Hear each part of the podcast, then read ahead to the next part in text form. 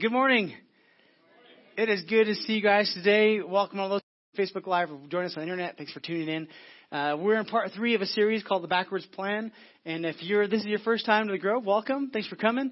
Uh, just so you know, you're in the middle of a conversation. So if you want to catch up, you can go listen online. You can, uh, find out what was said the last two weeks. But this is part three.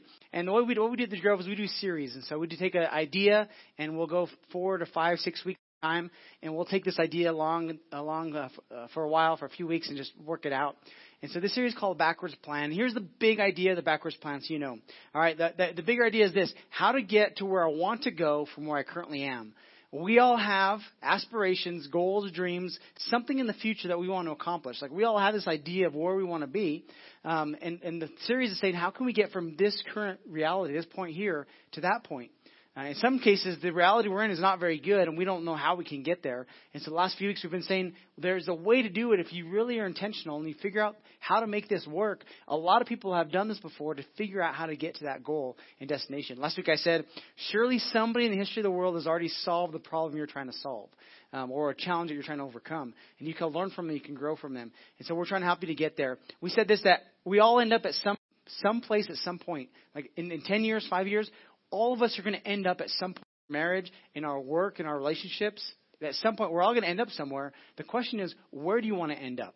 That's, that's the bigger question. When it comes to your relationships, when it comes to finances, when it comes to, to life, where do you want to end up? And you have to have a plan. We said that um, lack of clarity will keep you from those goals. And then we said this that 20% of our population actually doesn't have any goals set. Uh, no destinations in mind, no targets that they've set for their lives. Um, 20% of our population uh, has, the other 80% doesn't. Uh, so 80% of our population doesn't think about that. They just kind of assume one day I'll just kind of end up there. One day I'm going to figure out how to get to that, that destination I really want. And then last week we said last week we said only three percent of population actually writes down those goals. And so if you've already begun to set goals, which we challenge the people, and uh, they begin to set some goals, they begin to write them down. You're in the top three percent of our population if you just, if you just begin to write them down. So it's important because uh, you can't hit a target that you don't aim at, and you can't hit a target that doesn't exist. So if there's a target that doesn't exist, you just you're never be able to hit it. They, they, last week I shared, shared a research they did with 95 year olds. And they asked them, if you could do life over again, what would you do? Well, this week I found another research project they did. They asked, these are 75 year olds, all right, who, who retired um, we would call them um, successful executive business executives. So they've been successful in the, in the in the realm of business, and they went and asked them if you could do it all over again. So remember last year the answers. Well, this comes from people who we would classify and say these are successful people, uh, just retired in their 70s, in their 70s, and uh, this is the answers they came up with. So what would you do differently if you can do your life over again? The number one answer they all came back with, by far, way way ahead of the other answers, was this I should have taken charge of my life and set my goals earlier. I should have taken charge of my life and set my goals earlier because life isn't practice, it's the real thing. And so these guys looking back over, these people looking back over their lives, they realize that if I could do it all over again, man, I would have taken charge of my life. Remember, these are successful people that have done well. Looking back over life, we would probably say they've done well. But this is what they said. I should have set my goals earlier. I should have tried to accomplish more. Essentially, they were saying, I should have, I should have tried to accomplish more in my life. Uh, the other answers they came up with were these. Um, I should have taken better care of my health. Uh, number three is I should manage my money better. Uh, number four, I should have spent more time with my family. Uh, number num- number five was I should have spent more time on personal development. Uh, number six was I should have had more fun in life. I think that's a good goal. I should have had more fun. Number seven, I should have, I should have planned my career better. Number eight is I would have given back more. So these are these people we would say are successful at some point in their life, and they, this is the things they said. I should have done these things more. I would have given more back. Uh, John Maxwell says it like this. He says it great. If you don't try to create the future you want, you must endure the future that you get. If you don't try to create the future that you want, you'll have to endure whatever you end up with. It's your choice. And a lot of people, unfortunately, a lot of people in our lives, they're just in, enduring the, the present reality because they didn't they didn't try to create the future they wanted. Our goal for this series is to say, hey, let's think about the future we actually want. Let's go that direction. Let's get there. All right. So if you don't create the future you want, you have to endure the future you get. Jim Rohn says like this: If you don't design your own life plan, chances are you fall into someone else's plan. And guess what they'll have planned for you? Not much. Um, so if you don't design your own, you'll fall into somebody else's plan by default. And unfortunately, they're not going to have a whole lot planned for you. So we said in seven areas spiritually, physically, mentally, emotionally, relationally, financially, and vocationally. Seven major areas of our life. What are the important things uh, that we should be doing with our lives? Um, here's a couple of questions to answer as you think through these things, as we're setting goals and dreams for our lives. Is um, are they clear enough? Are they close enough? Are they helpful? What I mean by clear enough is can you see it? Is it, is it, is it are you able to keep it in focus? Uh, is it close enough where you can actually attain it? So we talked about the first week that we should have a target. We should have a dream for our life in these different areas, right? So that, that should be the goal, the, the target. And then last week we talked about putting a plan in place. This is really putting goals along the the way, marking a, a path so you can get to your dreams. So you, you, you begin to mark your, your your goals to get there. and You have a plan to be able to fulfill that. Well, is it close enough? Is this goal in this week is it is it attainable? So that the next week you can actually attain it and you keep moving forward. And then is it helpful? Is it going to help other people along the way? And those are some ways to just ask these questions for us to be able to have great goals and, and, de- and destinations for our lives. Um, last week, the backwards plan, we said, so if your dream is, if that's your dream way over there, what do you need to do before that ever happens? And then you ask the question again, okay, so if I want, I want to do all this with my life, I need to really do this. But before that happens, I need to do this. And before that happens, I need to do this. And before that, I do this. And we said last week, if you just ask that question, eventually get to a point where you say, today or tomorrow, whoa, today or tomorrow, there we go. Today or tomorrow, I will, I need to accomplish these things to be able to get to that, that desired destination. Um, so I want to tell you about a story. I heard about these two guys uh, that raced to the South Pole in 1911. All right, this is 100, more than 100 years ago. These two guys, one from Norway and one from England. All right, and they were they were racing to the South Pole to be the first one to get to the South Pole and put their their, their flag in there to say we were the first ones here. And one of the last places on earth that, that nobody had gone to. So they were trying to get there. And, and, and just think about this. 1911, no cell phones, all right, no, uh, no, the technology we have today. They're going to the harshest, in some of the worst conditions you could possibly think of on the planet. And so they're racing to the, to the South Pole to be the first one to get there. Uh, in summer, it's not uncommon that it'll get down to negative 20 degrees in summer there. All right, and this is when they made the journey was in summer. So these two guys had this had this goal. There's, the, the dream was to be the first one to make it to the South Pole. Uh, Amundsen uh, from from Norway and and Scott from England, and they they had a, a dream, and then they had a plan they put in place to be able to accomplish this. Like there's a lot of things that went into it. What's amazing is they've written a lot of books about about these guys' journey. Um, there's been a lot of book stories written about them, their, the comparison. Because what's so great is there's almost a identical comparison between the two guys racing to the South Pole. One was 43, one was 39, had a lot of similar life experience, things that they did. But these two guys were racing. One of them led his teams to victory, success, and, and, and a journey back home. The other one led his team to, to death. Uh, the five of them that were on his team, they all died in the South Pole. They didn't make it. Um, and, and they began to ask the questions why. Why did one was so successful? Why was one not? They both had goals. They both had dreams. Uh, they both had a really they had good plans in place. Why did one make it and one didn't? We're going to talk a little about a little bit about that. Uh, some would say, well, one had that, what we call bad luck. The other one had good luck. Uh, but here's the thing: when it came to weather, they both had 50 56 percent uh, days of bad weather. All right, so they had the exact same amount of weather. They left within days of each other. Um, by the time Scott, this is the guy that his team lost, by the time Scott got to the South Pole, he had found that the flag from Norway has already been planted there 34 days earlier. By the time Scott and his men got to the pole, to the South Pole, Amundsen's team was almost back to their, their base camp. Just a few days, easy days to get back to the to the to the where they started. Uh, from that point, Scott and his team were just in survival mode. They were racing just to survive because they didn't have all the things they needed to have. If you look in the beginning, if you look at all the equipment they have, Scott's team looked like they'd be the stronger team. They had more people. Uh, they had they had newer technology, uh, motor motor um, uh, sleds. Uh, they had ponies, a ton of ponies. Um, where where uh, Amundsen just had he had um, huskies, not just huskies. He had huskies.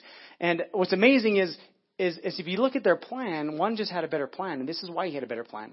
Uh, one of them went to, to, to the Eskimos to go learn from the Eskimos to figure out how have you survived in such harsh conditions for so long. He began to watch them. He watched. He looked at the clothes they wear. Why they wear loose, loose-fitting clothes so that the sweat can evaporate and go away. Why they moved really slow when it's really cold so that you don't begin to sweat and get ice built up around your sweat. Um, Scott didn't do that. Uh, Scott took ponies. Ponies sweat on their on their hide, and, and they get ice, and they get encased with ice, and they're not very good. Ponies' ho- hooves go into the snow. They post holes, so they're not very good at pulling. Uh, so a lot of difficulties. So his motor carts, they never tested them in extreme conditions. They broke within the first few days. Uh, so then he went to his ponies. Ponies didn't good, do good. They killed the ponies, ate them for food, and the men began to manhaul these these sleds all the way to the South Pole uh, Amundsen went and trained with the Eskimos to learn how to handle dogs and huskies and, and had a plan how to how to be able to accomplish this. What's really cool about Amundsen is he had con- contingency plans in place just in case he got hurt or injured or died, that his men would know what to do to get back home. Like there was plans he put in place. Every so many so many uh, kilometers or miles, he would have markers on two two points to mark where all of their journey is going along with black flags, so it'd be easy to see it against the, the snow and had all these plans in place. Um, Scott's team would put one marker every so miles, and that was it, which led them to catastrophe if they got off course just a little bit. Uh, what's really sad is Scott's team, they died just 10 miles away from their next food depot. Like they were just 10 miles away from being able to eat more food and survive, and they died. Uh, Scott's team died. Amundsen's team was very successful. You can see he took three tons for five men. Uh, Scott took one ton of supplies for 17 men. Uh, five of them went on the journey. If, as you begin to look at it, here's the difference. They both had dreams, they both had plans, but one was better prepared. He did the, the hard work and the, the more preparation to be able to train for this trip. And the reason he survived is because he was prepared. Um, I really believe this is the secret sauce for the whole backwards plan. You have to be prepared for what comes your way. You have to be prepared. Because things come up, things, things arise, and they're not bad. Adversity is actually good for us if we will embrace it and realize this is helping us to become better. Here's the principle in the Bible. Right? Some of you are like, this is great, Scott, all this stuff. But what about the Bible? Like, what does God have to say about it? Well, there's a lot that God has to say about preparation and about uh, wisdom and about skill. Um, in Ecclesiastes 10.10, it says, if the axe is dull and its edge unsharpened, more strength is needed. You're going to have to work harder. Um, but skill will bring success. But by but sharpening this, the axe, doing the right things will actually give you success. So you can say it like this: skill equals success. Well, the question is, how do you build skill? You do things that are difficult and hard. That's how you build skill. Um, our, our team yesterday went for 70 miles. There was about 12 of us, some from Albuquerque, from Santa Fe. Uh, we rode 70 miles up the mountain, backside of the mountain. Uh, what's really funny is, I guess it's not funny, but it's, it's a great training day. Is it rained like crazy on us for half the day. Uh, so we're in the scorching sun, then we get to the East Mountain and it pours on us, and then we're all cold. And one of the guys on our team, uh, guy, I said, I said, guy, you're the only smart guy on the team. And he says, you always prepare for the unexpected. I'm like, yeah, you're military. You always, you would say that. I, said, I looked at the, I looked at the weather. They said clear skies all day. Where did this rain come from? And he said, you got to prepare for the unexpected. He was prepared. Nobody else was. I was cold. And then we hit hail. I don't know if you're riding a bike and get hit by hail. It's not fun. It hurts. And then we got in Albuquerque and it was like 98 degrees, something like that. It was like scorching heat again. So you're like, it was, it was horrible. But it was great because that is probably the best conditions you could train in because it builds you to be stronger and ready. So we went through this day of training. There's a lot of adversity. There's these big hills you have to climb. Nobody likes riding a bike up a hill. It's hard. Everybody wants to ride downhill, but nobody wants to ride uphill. But skill will bring success. The reason we do really good on the 500 is because we train for it. We prepare for whatever comes our way so we're ready to go. This is the principle. Skill will equal success in your life. But you only build skill by being intentional and saying, I'm going to train, I'm going to prepare to be able to accomplish these things. You know, Jesus' life, I think, is the best picture of the backwards plan. I think, I think Jesus, as our, as our leader, as our rabbi, as our, uh, the, you know, God's son who gave us an example to live, he has the best plan that if you want to look at a life plan, look at his, look at his life. All right. Some people would say, well, he only did three years of ministry, and then he was he was brutally killed on this cross, and his ministry was cut short. But he did more in three years than most people will do in, in a lifetime. He was so intentional in what he was accomplishing that he was able to pour into 12 guys. There's more, about 72, some, some more disciples on the, on the outside. But 12 guys, three of those really close. He took three years to disciple them and pour into them. That's where we get the word disciple. Somebody's becoming like the teacher, like the rabbi. He poured into them to be able to take his message forward. And what in three years, he was so intentional living that what he's done has lived on and made the biggest impact in world history. Like he's by far historians, whether they're Christians or not Christians, they would say he has the biggest impact in the history of our world. Like he, his his his life has impacted our world tremendously in three years. What would it look like if we lived that kind of life, that intentional with intentionality like him? What would it look like? Well, a lot of people say, well, it's three years. Well, it's not just three years. Really, he began his ministry around age 30. Some would say maybe 32 even. He was probably 33 to 35. And so we would say three years, but really those 30 years, the Bible's not, it's, it's, it has a little bit to say, but it's not completely silent. In 30 years, I would say he was preparing for those three years. So he took a lot more time sharpening the axe, sharpening the saw, so that when it was time to cut, he was able to accomplish a lot. Does that make sense? That's the principle here of preparation is he was preparing so that when his opportunity came, he was able to strike and be able to do, do it well. So 30 years of building up. This is what it says in Luke 5, 252. It says a little glimpse into his childhood, and Jesus grew in wisdom and stature and in favor with God and man. So in 30 years, he was, he was growing, he was maturing, he was becoming wise, he was asking questions, he was learning, he was getting, he was preparing for the future. And we don't see a lot about what, what took place in those early years, but we know this. He was preparing. He was getting ready for it. See, in our culture, it's hard. We think, all right, just all of a sudden one day I'm going to wake up and there, bam, I'm going to be at my goal. One day I'm going to be where I want to be. No, it doesn't happen on accident. You don't just wake up one day. You prepare for stuff like that. You along the way. Another story of the Bible is the story of King David. So King David is a young shepherd boy. Um, and it says that, that we know the story that, that David, he fought Goliath, right, on the battlefield, and he kills this giant. So David's a teenage boy. This giant is a, is a warrior, a champion of, of, of fighting a battle because he's huge. David takes him out on the battlefield just one on one and he kills him. And we would say, wow, he was pretty lucky. He's a young boy, he kills him. No, he had nothing to do with luck. See, at some point in David's life, when he was taking care of the sheep, somebody at some point gave him a sling. He began to practice that sling, you know, hitting rocks down, hitting sticks or wood or whatever. And then at some point, his sheep were attacked by a wolf or something, and he was able to attack that, get him off. And then the Bible says that at one point he actually fought a lion and protected his sheep from a lion. And then at one point he, he fought a bear and learned how to fight that.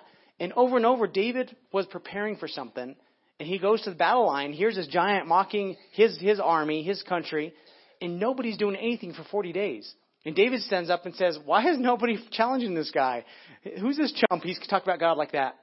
He stands up, he, he, he gets into the battle, and he defeats a giant. It was because of all the preparation that was leading up to this time. And he also had a word from God saying, David, you're going to be the next king. So David has his word from God, I'm going to be the next king. Um, he's been preparing. His opportunity comes, and he strikes, right? He'd been sharpening the saw, sharpening the saw, sharpening the axe. Opportunity came, he was able to be able to take advantage of that opportunity that came his way. It's preparation. Here's the thing, every single day you are preparing to become somebody. You're preparing to have different kind of circumstances or results in your life. Amundsen faced the exact same harsh weather. Um, did I even compare that? Go back to that slide me real fast. I forgot to even show you the quote. Look, listen to this quote. Victory, this is from Amundsen. Victory awaits him who has everything in order. Luck, people call it.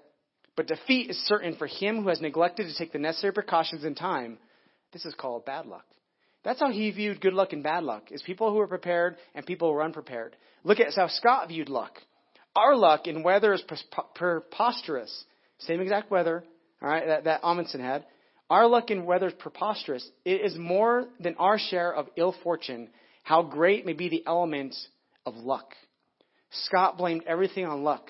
Amundsen, he, he took all the credit for, for being prepared and being ready. And now go back to the other slide. I don't know where I was. Um, one was ready. He said it's, it's not luck. It's the person that's being prepared. It's the one that's getting there. Jesus tells us this parable of giving these three uh, managers some talents. It's money. It's amount of money. He says to one he gave this amount of money, the next amount of money, the next one. Um, and and each each manager was required to take care of the boss's money, the talents. And so they come back, the master comes back from being out of town and says, What have you done with my money? What have you done now with my talents that I've given you? And the first one says, Well, I've doubled it. And Jesus turns to him and says this The master was full of praise for this first servant, this first manager. He says, Well done, my good and faithful servant. You've been faithful in handling this small amount. So now I will give you more, many more responsibilities. Let's celebrate together. This manager, the first manager, was able to double his master's money because he was used wisdom. Why? I believe because he was being prepared for something, and then he was able to strike into his opportunity. The third manager did nothing with his manager's money, got it all taken away and given it to this first manager. But notice what the, what the master says. He was full of praise, saying, Well done, good and faithful servant. What are you doing with the things God's given you today? God's given you a life. He's given me a life. What are we doing with those opportunities He's given us, with our family, with those around us? The story ends like this. The story of this, the parable of the, of the talent says, To those who use well what they have been given, even more will be given, and they will have it in abundance. But from those who do nothing, even what little they have done will be taken away. When you use well what God's given you, He gives you more of it. That's resources. That's, that's relationships. That's, that's, that's finances. Uh, that's health. It's all these things. When you use those things well, the Bible says the principle is when you're faithful with a little bit, you can handle more. David was faithful with little things along the way. He was able to handle the giant. All of us want, all of us, all of us would like the success of killing a giant, but not all of us want to put in the hard work of killing the, the lion and the bear, and maybe even the rodents or whatever else he was killing in the beginning. Not all of us want to put the hard work in, but here's the, here's the point, is you have to begin to clear the path. So the first week we said, what is your dream? In these different areas of your life, what's your dream? Right, what's your target that you're aiming at? Because if you don't aim at a target, you're never going to hit it. Make sure you have a dream. Then last week we said, let's, let's begin. Like, what's going on? And then you begin to walk backwards and say, let's put a plan in place. What does this look like to get to that goal, that destination? We said this. Well, today is all about clearing the path. And this doesn't make making the path easier. It's not like, no, it's just me. I don't know. Got like electricity going through me today or something. It's not that we're making the path downhill because any path worth going usually is uphill. It's not downhill. But when you clear the path, which is the point of today in preparation and training, it's that when you face the hills, all of a sudden they're not as bad as they used to be. See, when I ride my bike the first time every year, I want to throw up. Literally. I ride 10 miles, and last year I actually threw up. Uh, my friend was riding, I was trying to keep up with him, and I, it made me sick because I'm pretty competitive. And I got to this point after a hill, I threw up. I was like, oh my goodness, I hurt, my stomach hurts so much. The first ride is horrible. You ride up a hill, it just, it's, it's no fun. But then the second time you ride that hill, it's like, oh, it's not as bad as last time. And the first 20 miles, you're a little sore. And the first 30 miles, you're a little sore. But then the next time you ride 30 or 40 miles, you're not as sore. And every time along the journey that you begin to add a little more difficulty, adversity, you build the endurance to be able to accomplish these things. It doesn't happen on accident. That's the same thing as clearing the path. It's saying, there's my, there's my goal. Here's the plan I'm going to work. Now today I'm going to prepare for the future. What I'm doing now is going to help me to get to my future. And all of a sudden when you hit those hills, because you've been preparing, it's not that big of a deal. Oh, a giant, a, bat, a, a champion of a man? No worries. I'm ready to take him on because I've been preparing for this my whole life or my whole last year. Does that make sense what I'm saying today? You guys with me? So this is the next step in the backwards plan is it's preparing. Uh, when every year, you know, after Christmas, I have a hard time exercising during the, the holidays for some reason. I don't know if you're like me. I just I, I stop riding my bike, all this stuff. Well, January, February come, and I'm like, all right, now you need to up again to start getting trained for. Uh, last week I did um, my second triathlon. It's a sprint triathlon. Um, I do this not not to I'm not trying to brag here, but I do this to, to compete against myself. So I saw my times from last year and then my times from this year. My whole goal was Eric, just get as close as you can as last year or beat yourself. Like the whole field, that's okay. Don't worry about them. Just you're, you're competing against yourself. And for me, it's a gauge. And so I, I did better in swimming this year. I did worse in cycling um, for different reasons. And I'm figuring out like, okay, these things they, they affect me. They they have. I should do this. So next year, I'm going to do better than both years, just because I'm I'm more prepared. I'll be ready to be able to face those things. That's what clearing the path is. It's saying, how do I understand how life works so that when I get there, I'll be ready to take it on. Like I'm I'm ready for things. You know, I, I read that um, our culture, if we had some kind of catastrophe or emergency, um, people in their house only have three days of supplies to be able to survive on. That's like the norm for our country. So if our water shut down, whatever, people will only be able to survive three days with what they have at home, and then they'd probably freak out. Um, so being prepared is saying, what can I plan for if something came up that I would I would have? And here's what's great about planning is you have a little bit more peace. You're not worried about it. Uh, like my my family, I have um, some food. We have some some dry goods like that are stored and stuff like that. It, it's not like because I'm freaked out and worried that the world's to end. But if something did come up, I wouldn't freak out. It gives me peace that I I know my family will be taken care of for so many days. And then my parents live down the street and they have like cupboards full of stuff, and I'm like, once we run out here, we're going down to my parents' house. I got my plan, all right? And it gives you peace. You can sleep at night not worrying about what will happen. And I'm not trying to make you like stay up tonight or anything. But you have to think through different things. When you're prepared and things happen, you're not freaking out. Amundsen was, was so prepared that he didn't have to worry about things. They brought more food home with them than they probably, than Scott probably took his whole trip, alright? He was prepared. Proverbs says like this. Proverbs 17:24 says, Sensible people keep their eyes glued on wisdom. That's a great little picture there. Glued on wisdom. They have the goal in mind. They know what they're doing. They're trying to get the path. They keep going. But a fool's eyes wanders to the ends of the earth. Like, what am I doing again? Oh yeah, it's Monday. What am I supposed to be doing? They forget what their goals are. They forget what their life's about. They just they they miss it.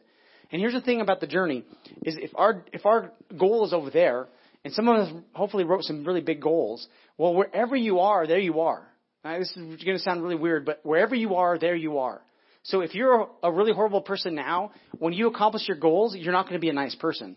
Like wherever you are on this journey, there you are. A big part of this journey is God saying, I want to work in you to become the best person you can be. If you're an angry person here and your goal is to be the manager or the boss of the company, you're going to be an angry boss. And nobody wants to work for an angry boss, right? So on this journey somewhere, you also have to pay attention to who you're becoming. It's not just about reaching a goal, it's about what, who you're becoming on this journey. So this week, who are you becoming? Who are you allowing God to work in you so you can, you can have more? Because wherever you are, there you are. If you're not happy now with $10, you are not going to be happy with a million dollars. I guarantee you. Because it, those things don't change the character of you. But when you work through hard things, those begin to change your character. Those begin to give you confidence in living. The point is not the goal. I think the point is the growth towards the goal. That's what I really believe. So if your goal is to give away a lot of money one day, that, that, that's a great goal to have. But the point is, on this journey, at some point, you're going to get to this place where you say, man, money does not have a hold on my life. I can give it away without worrying about it because God's blessed me. Does that make sense? You're becoming something along the way, and that's more important than the goal. So I would say be, be growth minded, be growth, growth oriented. That every single day you're saying, how can I become a better me? How can I challenge this so I can get better and grow? Because who you're becoming is more important than just where you arrive. Uh, I think a lot of people when they get to heaven are going to be very disappointed because they're, just they've prayed a prayer and they're they're going to go to heaven and be excited. And when we get there, they're going to be like, "What? Like I didn't work on any part of me so that when I get there, I have more joy or whatever." It's going to be you're going to still be you, and there's going to be parts of you where you're going to have to work through and. You'd be like, what? I have to work here? Like, I didn't know I was going to have to work here. Well, the Garden of Eden is a good picture. Like, he's going to have jobs for us. There's going to be stuff to do. But there's joy in that when you understand that that's part of life. It's not just sitting on your hands and letting people feed you strawberries or grapes or whatever you eat. All right? Here's the question. Let me ask you a question. All right? What do you call a billionaire? What do you call a billionaire who has multiple uh, failed marriages and kids who resent him? Successful. In our culture, we would call a billionaire with multiple failed marriages and kids who resent him successful. Why? Because we measure the wrong things. Yeah, I would say broke. Yes, you are right. He's broke relationally. He's broke in a whole bunch of other ways. But our culture would say, man, this guy has billions of dollars. He's successful. Is he? Who you're becoming is so important. I bet this guy, a billionaire like that, on the way, the journey of making all this money, he didn't think along the journey he was going to break all these relationships that he's going to look back on and say, man, I really wish I'd have paid more attention to what was really important. You're right. He's broke relationally and other probably other parts of his life. Because here's the thing: is is we have to allow God to work in our lives as we move forward. Our culture calls that success. I would say God says He's missing the point. Don't miss the point. You have one chance at this life. And here's the thing too: um, how you behave is more important than what you do on this journey. Okay, if your goal is to make a lot of money, whatever it is, those aren't bad goals. But how you behave on the journey is more important than getting to your destination. If you're a jerk here, nobody's going to like you down there. If you don't like life now, you're not going to like life over there. You see, you reality TV all the time. People, they lose the weight, they do all the things, and then there's this battle they have to fight of trying to overcome all the other stuff. Because they didn't do the hard work of preparing to become that person. They did a lot of times the easy work, and, you know, exercising is difficult, but there's other hard things like the heart and all this other stuff you have to work on. I need to move on because I need some other stuff to say. Um, who you become is important in the process. Parkinson's law. I found this this week. I thought it was interesting. Is it says this that work expands to fill the time available for its completion, which means if you have one letter to write in a day, it'll take you all day. But if you have 20 letters to write in a day, you'll get all 20 done. Why? Because work expands to fill the time available for completion. This is why they say, like in government jobs, it's really difficult to get people a lot of times to be productive because they have one task to do and it'll fill the whole day to do that task. It's not bad, it's just management and, and we're learning this to get better. But if you had 20 jobs, you would get them all done in one day. Why? Because time, you, the, the, work expands to fill that time available. Uh, the point is this, all right? If you have, If you have one letter to write your whole life, it's going to take your whole life to write. But if you had all these other things to be able to accomplish in life, you'll be able to accomplish them because the things that you set in your life, you will accomplish. The hello, it's the uh, there you are, Mike. I lost my complete my whole thought. Um, letters fill your life. You write them, guys. Yes, start writing those letters. Be intentional with life. I don't know. I, it was a really good point too. So man, bummer, it went away. Um, John Maxwell says it like this about the about, about Parkinson's law. He says this: under normal conditions, we are efficient. That's doing the right things. Right, being efficient is doing the right things. But when time pressures mount and emergencies arise, like a 500 mile bike ride that's coming up, right? You become more effective doing the right things. So when you have a pressure on you, this is why we prepare. That's what I was going to say. This is why we prepare so well for our life the week before vacation, right? Because we get all our work done. Why? Because we're doing the effective things. We're doing the things that need to get done, not Facebook. And here's the truth. Um, our biggest obstacle to life is this right here. The reason we don't accomplish a lot we, we have because we spend all our time scrolling and looking at things that aren't going to help us get there. Um, it's not a bad thing. It's just a thing you have to be aware of. Am I going to spend my whole life looking at somebody else's life, or am I going to live my own life? Am I going to am I going to compare what I don't have to what other people pretend to have because they're pic- picturing all putting pictures up, or am I going to just allow God to lead me on this journey? And this is going to be the thing that will keep us from accomplishing a lot of things in our life um, if you don't do it. So efficiency is the foundation for survival. Effectiveness is the foundation for success. Amundsen was effective. All right. Efficiency. I think the other guy was looking for efficiency. Amundsen was successful because he focused on doing the right things. What are those right things in your life? Um, and then here, here's the last thing is, um, i will just skip through this, but to go through it. Your suitcase is the best indication of your destination.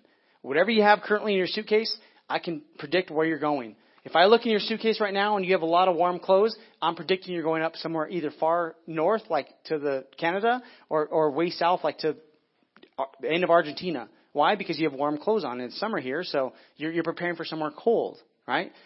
Your suitcase is the best predictor of where you're going to end up in life. If you're stacking up a lot of debt in your life and that's what you're putting in your suitcase, you're not going to have financial freedom at the end of the day. You will have less money when you get down to the end.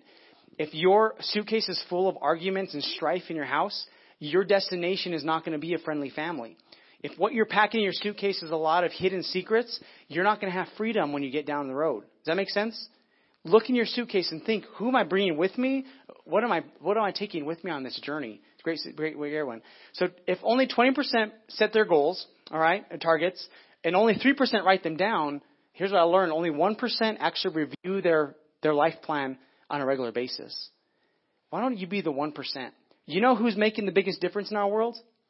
That 1% who's reviewing their goals. You know who writes all the books and sells all the books? The 1% who set out to their mind, their hearts to do accomplish those things. Everybody else is just watching to see what they do. How about it's our time to be and have bigger dreams for our lives, greater things that we can accomplish, and invite God on this journey to help us. Um, in my life, you know, I, the first week I began to read some of my goals. They should be accessible. You should be able to review them really easy. So for my life, when it comes to targets, spiritual, spiritually, I said, I want to be able to, willing, I want to be willing and able to say yes to whatever God asks of me. So when I look at my goals, this is what I'm saying. God, let this be, let me, let me accomplish all of these and more for your glory. Like, help me to accomplish these things. So spiritually, I want to be willing to, and able to say yes to whatever God asks me. When God says run, I say how fast. He says go, I say okay. That doesn't happen on accident. That takes a lot of trust. That takes a lot of preparation and building up to a point where I can say, God, you know it's better than me. I'm going to do it. It's not just an easy goal. It's, it's hard. So how do I get there? My plan is, well, I need to get God's word in my life. So I need to have a daily habit of reading my one-year Bible. Uh, do it my phone, do it my Bible. Um, I need to have I need to have uh, good disciplines in my life, like fasting, spiritual discipline. I need to have um, giving as as a part of my discipline that God talks about. Money can't hold on to me. How do you break that? You learn to give it away. Um, I need to have a, a strong prayer life. That's the way you become healthy spiritually, right? So those are my, that's my plan. I, and then I have specific things that I put there what I need to do. Uh, mentally, I never want to stop learning. So how do I do that? I'm always asking people questions. Like I around other leaders, I have lists of questions that I ask them. Like, what's the best book that you could recommend to me? I was 19 year old, 19 years old. I went to a pastor. I said, "Here, I'm starting to become a pastor. What would you recommend to me to read? What would you recommend that I learn?" And he said, "Just, just do me a favor. Just start reading John Maxwell. That'll get, that'll, that'll get you on a good journey." So I started reading John Maxwell. I read everything I could find John Maxwell, leadership guy. And then after a while, John Maxwell was cool, but I noticed that he would always reference these other people, so I began to follow the trail. And I followed, I began to read the guys that he was talking about. And I just kind of went down and I began to learn so much more. Why? Because I asked somebody a question. What would you recommend I read? Well, leadership. So I began to read leadership. Um, so my goals, have questions to ask people so I can learn from everybody. And there's some personal stuff, how many books I want to read each year. Um, physically, I want to be active for as long as I possibly can, which means my heart and body can't be the thing that take me out. So I got to set intentional things. Uh, this year for the triathlon, I didn't want to do it, um, but I told myself last year you need to have some kind of gauge to measure yourself. Uh, you don't have to be like way better or way worse. Just have a gauge so you can see where you're at every year. Uh, so I did it. 500 miles. I signed up for that because we do a lot of good. That's the biggest reason, but also because it, it gives me something to push to to be healthy. Um, for for my family, I said this. I said uh, that that I will like my wife more when my kids move out than when I than when I did before I married got married. Um, well, that doesn't happen on accident. That means we have to have date nights. That means we have to have ongoing co- communication. Um, marriage books, and she's reading more books than I am now. It's pretty amazing. Uh, so she's she's learning and growing. We're, we have to grow together because it takes two people to be healthy. Um, when it comes to my kids, I said my kids, I want them to be like me. Um, I want them to be able to say, you know, I want to be like you, Dad. I want I want Joaquin to say, I want to treat my wife the way you treat mom. I want my daughters to say, I want to marry a guy who who's like you. That doesn't happen on accident. It takes intentionality. Uh, let me show you a picture we have um, this week. I, I snapped this picture on my phone. Uh, we have this app you could download. It's called Parent Cue. So parents, if you have kids and G Kids right now, go download Parent Cue on your phone, and it'll give you a video that they watched in church. It'll give you some scriptures that they're learning about. Every single week, it updates you so you know um, what they're learning. But what's really cool about Parent Cue is it has this little stat every time you open the phone. On the far left, Joaquin, he has 414 weeks till graduation. You see the little white thing around the, the circle? That's how many weeks I have left with him until he graduates. Nova over here, on the other hand, you can see how much white we have around her. She's got 793 weeks to graduation, and we have more time with her. And then the girls in between, say a little more than half. Aaliyah, almost three quarters still with her. But Joaquin, that's like, I'm like, oh my goodness, I have less than half the time that I've already had with him. Like we've used up half of our time before graduation already. That's kind of um, sobering, and it wakes you up to like think like, what are you going to do with this life? Well, what are we preparing them for? And how am I preparing and practicing so that when he's 16 and 17, he could come to me and say, Dad, can I be honest with you? Can I talk to you about something? That doesn't happen on accident. These things don't happen on accident. If my goal is them to find somebody like me to marry, I have to be a really good example. If I want my kids to be good drivers, then I have to be a good driver. And everybody said, ouch, right? Because they're watching us. If I'm cussing and yelling at people, flipping them off all the time in the car, I'm not. But if I am, I can expect the kids to cuss and yell and flip off everybody in the car. If I'm driving like a maniac, I can expect my kids to be like a maniac. Why? Because I am preparing to become somebody on this journey. And so are you. And I'm preparing those to come behind me to become somebody on this journey. And so are you. If your habit is to just use the credit card for everything, your kids will follow that pattern and they'll use the credit card for everything. And there will be no financial freedom. Um, in, in, for us as a church, man, I, I have so much more to say. This is crazy today, and I'm already out of time. But here's the thing for our church. You know, our church operates. Our, our goal, our plan is to operate on 80% of what comes in. So we save 10%. That's, that's wise, and we give away 10%. So 80%. So when you give money, we operate on 80, 80%. So if we want to do more good, that means our 80% has to increase so we can do more good. Last week I challenged you in your financial plan, make, make it a very intentional. You would say, I want to be a part of helping the kingdom of God expand through the Grove and make it a, make it a priority. Uh, Bible talks about percentage giving. Um, I might not be able to give more than a lot of people in this church, but I know I can give percentage wise more. And so my goal is how can I give more percentagely every more percentage every year away? Why? Not to show off, but to say that money doesn't have a hold on my life, and I want to do good with what God's given me. And you know what the, what the great amazing thing is? When I'm faithful with a little bit, God gives me a little bit more. And through my whole life, I've seen this over and over because my parents taught me at a young age, tithing is important. Giving back to God, the first, the first fruit, is so important. Why? It's a faith statement to say, God, you're first even in my finances. You're first in my life. All the principles in the Bible, if you apply them, they work. They're so good. They help you to accomplish more in life than you could on your own. So here's my challenge. Um, take pictures of your kids, all right, and put them on your phone. No, that's not my challenge. My challenge is clear the path. All right, prepare for what's ahead. Clear the path, prepare for what's ahead. And that takes work, that takes thought, that takes this this backwards plan doesn't happen in two weeks, three weeks, four weeks. This is an ongoing thing. My goals, the things I'm writing here, they're changing. I'm adding things every year to get me get me more. I want to start a bucket list so I can start saying I want to accomplish things in my life. Those aren't those are more like fun things I want to do. But if you don't write them down, you never do them. So start writing them down. Start vocalizing them. Start preparing for those days that you can. Clear the path. Clearing the path is saying, what can I do today? Prepare for tomorrow. When I go exercise and I have to leave early in the morning before my kids wake up, um, if I don't prepare my bag the night before, I usually don't go exercise. Why? Because I don't want to wake up everybody. I have all these reasons not to go exercise. But if I get everything ready the night before, I wake up early in the morning, I slip out, nobody even knows I'm gone. I get in the car and I'm gone, I go exercise. Why? Because I prepared for the next day. What are you preparing for today so you can accomplish tomorrow? Because you are. And in some cases, that's a negative. You're preparing yourself for heartache and hurt, or you're preparing yourself for something really good. Um, Jeremiah 6:16 says this: "Stand at the crossroad and look. Ask for the ancient paths. Ask where the good way is, and walk in it, and you'll find rest for your souls." One of the greatest things that I get to do as a pastor is the end of service. I get to challenge many of you who are in this room. You're far from God. As I talk about these things, you're not on a good path um, you don't have a relationship with maybe broken relationships, maybe um, you you you just you're in this room today and you know that what I'm talking about you want. Like I want these things for my life, but there's a disconnect. We talked about last week. A lot of a lot of times we live our life as our our choices don't affect the outcomes, but they do. And today, my invitation is if you're here today, and one, if you don't know God, that you would you would begin to invite God into your life, start a relationship with Him. Um, and then two, you begin to trust His way better than your way because it works. And today, if you're in this room today and you want better things, you want to be able to accomplish good with your life, and uh, you you need to make a decision to begin to start. It's it's you stand at this crossroad and you're looking. Today, many of you are at this crossroad and you're looking like He just talked about all these goals for my life that God has and wants me to accomplish, and I have all this other stuff that I really would well I would rather have, but it doesn't lead anywhere good. So I'm at this crossroad. Where do I go? Do I go for God or do I go for myself? And today I would say, choose God. Choose God. That path is way better. Is it easier?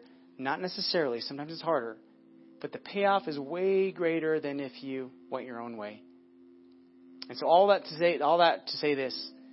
If you're going the opposite way from God, turn around and go back to God. See, the Bible says that we've all sinned, we've all messed up, we've all made mistakes.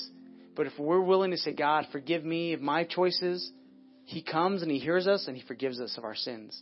It's an amazing thing He does. So do me a favor, would you close your eyes and bow your head as we close service today? If that's you today and you need to say, God, forgive me my sins, I want to go on your path. Would you do me a favor and raise your hand so I know you're here today? I won't call you up just from your seat. Thank you. I see your hands. I see your hands. Anybody else? You're at the crossroad. You have a choice to make. You're preparing for something. It's about time you choose God's way, not your own way. Anybody else? Opportunity. If that's you, would you raise your hand and say, to me, I, I need to make that decision today? Awesome. For you that raised your hand, I'm going to lead you in a prayer uh, just from your seat. It's, it's a prayer of invitation for God to come into your life. You're asking God to lead the way. God, I want to go down your path. The Bible says if we if we confess our sins, He's faithful and just to forgive us of all of our sins. And He opens up our life and gives us a new start. So for all you that raise your hand as you pray this prayer, I just want to say, good job. Today you start a new journey. And let this week be the best week of your life as you follow through and you follow Him.